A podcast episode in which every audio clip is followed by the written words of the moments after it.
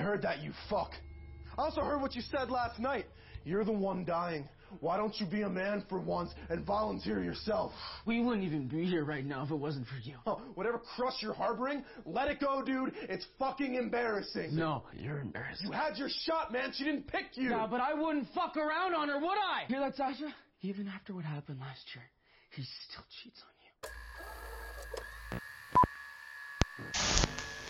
Oi, gente, mais um Pocket Horror aqui no Horrorizada. Sejam bem-vindos. Hoje a gente vai falar do filme Harpoon. Ele é um filme de 2019, não é tão recente assim, não é um lançamento aí, mas acho que ele vale aí um Pocket Review. Ele foi um achado, sabe, para mim, porque eu tava lá naquelas listas de filmes melhores avaliados de terror. Acho que foi os 100 melhores, não lembro. E ele tava lá com uma nota extremamente alta. Daí eu fiquei, caralho, onde que eu tava que eu não conhecia esse filme? aí eu falei, não, tem que ver, né? Né, cara? Uma nota super alta, merece pelo menos a atenção, assim, né? Pra variar, a audiência classificou super baixo o filme. Não tão baixo assim, mas foi uma nota mediana, sabe? Ele merecia mais.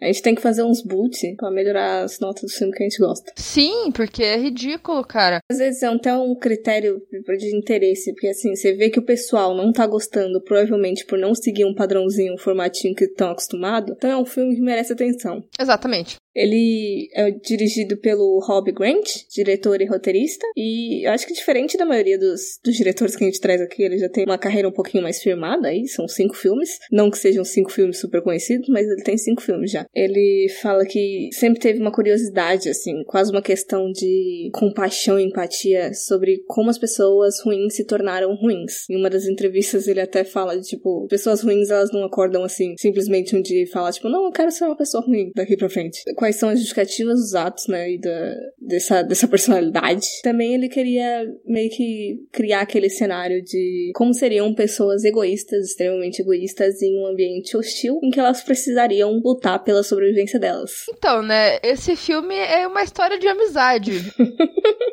é basicamente três amigos, parecem ser amigos de longa data aí, e eles vão passar o dia velejando aí num barco mó maneiro.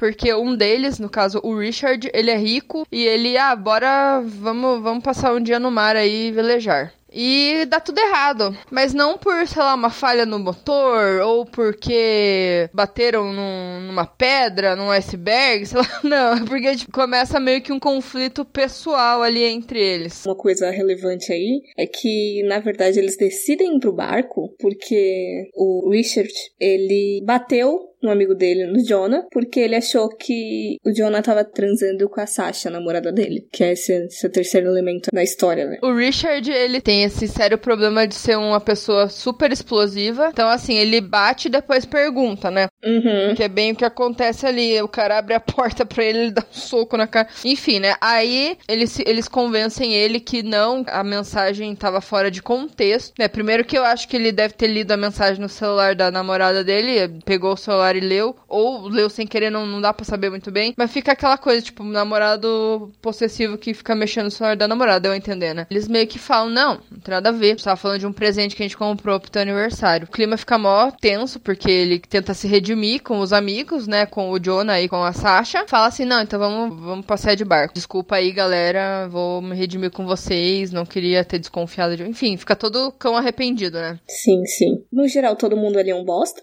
Eu acho que a Sasha menos, sei lá. Sim, eu acho que as atitudes dela, por mais que não justifica o que ela fez, é ela fez porque alguém fez antes, sabe? Foram menos danosas, eu acho. É, exato. Agora os outros dois, assim, prêmio do Boost do ano, né? Só que aí que tá, o embuste Jonah aparentemente não era um embuste, né? A gente descobre depois, né? Uhum. Mas eu acho que fica uma sensação meio esquisita, assim, porque ele já parecia um desses caras, tipo, largado que não faz por nenhuma pra melhorar a vida. Ah, sim. Tem aquela questão, né? Eles tentam fazer um background dele porque os pais morreram e tal. Parece que tudo que ele tem na vida são os amigos Sasha e, uhum. e Richard, né? Meio que o filme tenta jogar ele como o coitadinho Mas sei lá, né? Eu não, não me convenceu É, não. muito, assim. Ele é meio esquisitinho. De primeira, eu, eu peguei mais ódio do Richard, porque ele que fez toda a merda acontecer. Então, na verdade, pra contextualizar, o Richard meio que desconfia de novo dos dois. Ele vi- viu que a Sasha e o Jonah estão meio que discutindo, assim, meio que brigando. E ele não entende isso, né? Não entende o que tá acontecendo e meio que vai perguntar pra eles. E aí cada um dá uma explicação diferente. Aí ele fica tipo, epa, Algo de errado não está certo. como ele é um cara que já traiu, trai, enfim, ele obviamente desconfia, né? Quanto mais o cara é ciumento, mais merda tem aí, né? Tipo, e assim, uma coisa que eu não vou me permitir gravar esse episódio sem comentar. Esse filme, ele é narrado, e a partir do momento que o narrador falou a primeira palavra, eu reconheci quem era e já me deu vontade de rir. Eu não sei porquê, mas esse cara, esse narrador, o, o Brett Gelman, eu não sei se eu pronunciei o sobrenome dele. a cara dele é conhecida, mas eu não tô. Eu não tô conseguindo lembrar ele, quem ele é. Eu assisti uma umas caralhada de coisa aleatória com ele, assim. E não sei, ele é daquele tipo de pessoa que eu acho engraçado, assim, por natureza. Ainda mais que ele tem uns papel de que ele é meio. Ele é uma pessoa meio merda, sabe? E sei lá, eu tenho. Eu já tenho uma, uma imagem muito específica dele. Quando eu reconheci a voz dele quase que imediatamente, eu já comecei, tipo, a rir, tipo, de verdade. E o filme, ele puxa um pouco pra comédia, né? Aquela, aquele humor mais ácido, meio humor britânico. Eu gostei muito da narração dele. Inclusive, mais da narração dele do que dos próprios atores, do núcleo. Eu acho que o filme marca mais do que os próprios atores. E eu achei que o filme, por mais que ele passe praticamente todo num lugar só, não é um filme chato, sabe, de assistir, tipo, porque poderia muito bem ficar um clima monótono, porque só tem três personagens e é só um barco. Mas assim, os conflitos, aquelas coisinhas, acaba dando um ar assim mais interativo no filme que você fica com vontade de, de saber o que, que vai acontecer, tipo, meio que vai te entretendo e tal. Não é nem pela questão do- das histórias que eles contam, que vira e mexe aparece lá uma história antiga de alguém que não sei o que, ficou no mar à deriva. Eles não precisavam nem ter ilustrado isso. É real isso, você sabe, né? É real mesmo? Tanto o conto do Paul, tanto quanto o caso. Tipo, se você for procurar o conto com esse personagem, o Richard Parker. Na verdade, o título do conto é um Arthur não sei o que, nem é Richard. Aí aparecem notícias de tipo, o conto que previu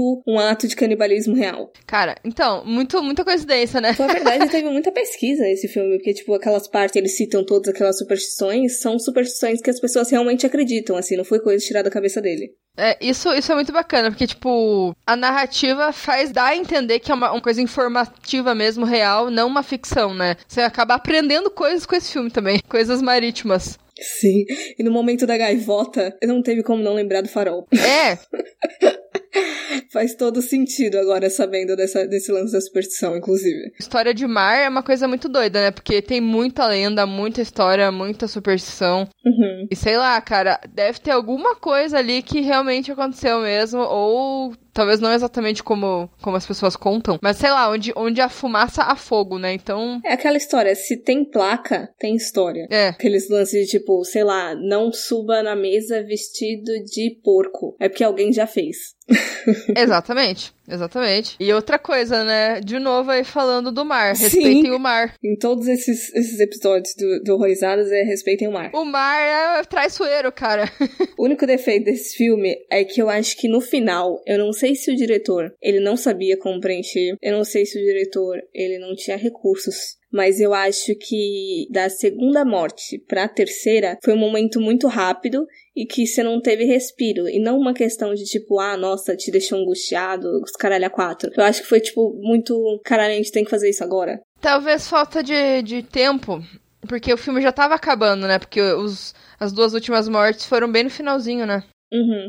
Aí, tipo, não deu um momento de. Eu não sei, de. de não absorver, porque não é um bagulho que, nossa, eu tinha que entender aquela morte. Mas eu acho que foi, tipo, muito rápido, assim, de uma morte pra outra. Não sei se realmente não tinha que preencher. A gravação, na verdade, foi super rápida. Eu acho, tipo, menos de um mês. Bem menos de um mês. Ah, assim, eu não tive essa sensação com as, com as duas últimas mortes. Eu achei muito fácil como ela matou ele, sabe? Muita cagada, né? Tipo, ela simplesmente jogou ele pro mar bem aonde tava a hélice, entendeu? Eu acho que o narrador até dá uma justificativa ali. Dado o histórico de não sei quem, a morte dele ia ser ainda pior, tipo, como se ele estivesse pagando por aquilo, sabe? É, aham.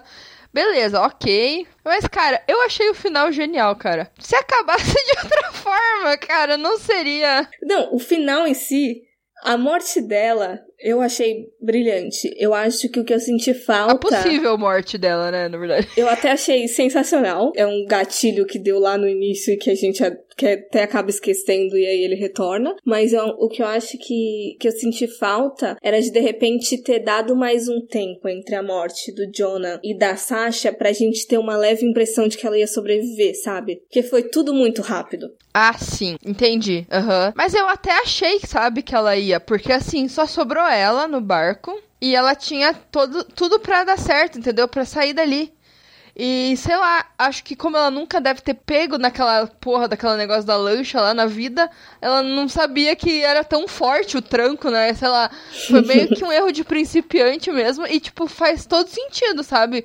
E esse filme daria muito um caso não resolvido, né? Aqueles ca- casos misteriosos. Eu pensei nisso também, porque a gente tava conversando nessa porra, tipo, faz menos de uma semana, né? Você tá na porra do, da, mari, da marina ali, aí, tipo, tá vindo um barco sem ninguém. Daí você fica, mano, que porra aconteceu aqui? Sozinhão começa a ir pra cima de todo mundo. Aí você vê que tem um cara com o pescoço cortado. Tipo, nunca vai dar pra saber o que, que aconteceu de fato ali, sabe? É muito doido. Seria um caso não Sim. solucionado maravilhoso, misterioso pra caralho. Exatamente. Poderia ter começado assim, né? Tipo, a equipe de, de investigação chega lá e vê as que não tem porra nenhuma. Acho que só fosse um- uma cena do, do barco vindo, tipo, loucão do cu, e aí de repente um corte. Fica aí a, a- a dica, amigo. É, também.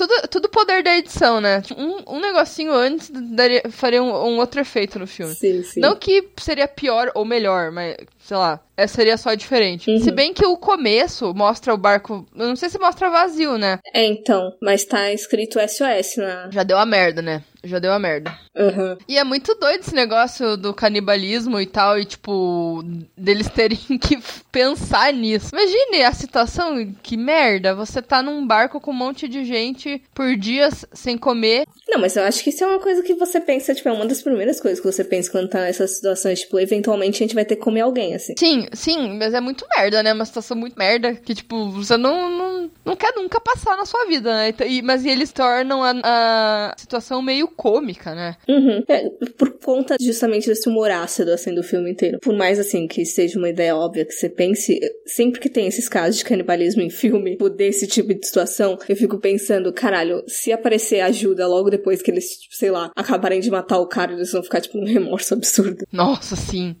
Exatamente. Nossa, mas azar do caralho, né? Não passar um barco ali. Uhum. Que eles já estavam dando muito azar ali, tipo, tem...